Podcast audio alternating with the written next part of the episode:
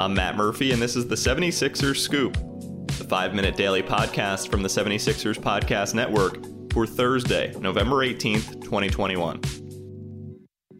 Nothing. There's nothing that shifts. It's just a long season. You know, you go through a lot of games, and like there's nobody here like worried or, you know, it's just it's a long season, and you go through these. Uh, when you have the injuries we have and the games that we played, I, I listen. I want to win every game, but I do understand what we're under right now. With an 8 and 7 record, the Philadelphia 76ers head from Utah to Denver, where they'll meet the 9 and 5 Denver Nuggets. The Sixers have been playing without Joel Embiid for the past 5 games now as he remains in health and safety protocols. After Tuesday's road loss to the Jazz, Furkan Korkmaz talked about the group needing to play more freely. I think uh, our only problem is right now we are overthinking. You know, uh, we are overthinking offensively and defensively. We are afraid to make a mistake. Uh, myself too. We just gotta be free. We just gotta be play like ourselves.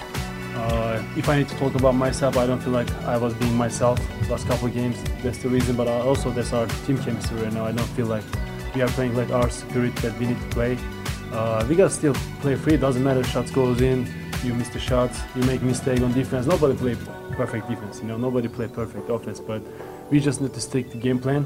Doesn't matter it works or not. And then uh, at the end of the day, if you don't win one game, two games, you're gonna win on the third one. So.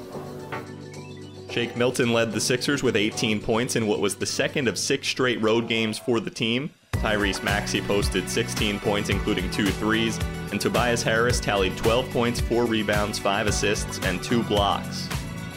Rookie second round pick Charles Bassey was active in his 10 minutes off the Sixers bench, finishing with 5 points, 4 rebounds, and 1 block. 76ers head coach Doc Rivers took notice. I thought Charles was the best guy of the young guys. I thought he was fantastic. Um, you know, he knows the coverages and stuff already. Um, and that's that's really impressive for a young guy.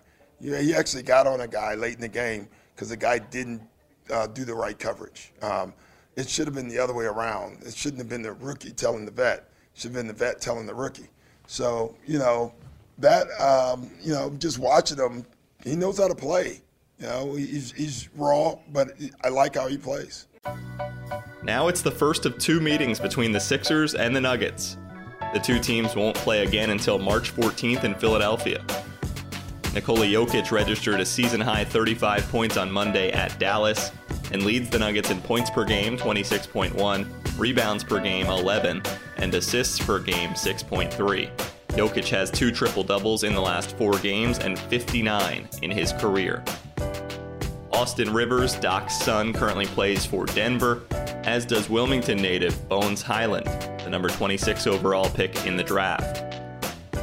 On game day morning, the injury report listed the following players as out for the 76ers, Joel Embiid, Danny Green, Aaron Henry, Grant Riller, Ben Simmons, Jaden Springer, and Matisse Thybulle.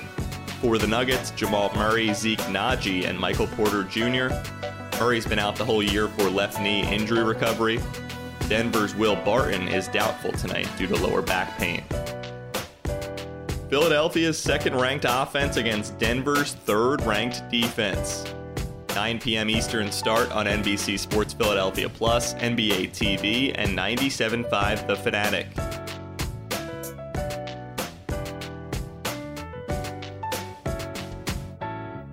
I'm Matt Murphy, and this was the 76ers Scoop from the 76ers Podcast Network for Thursday, November 18th.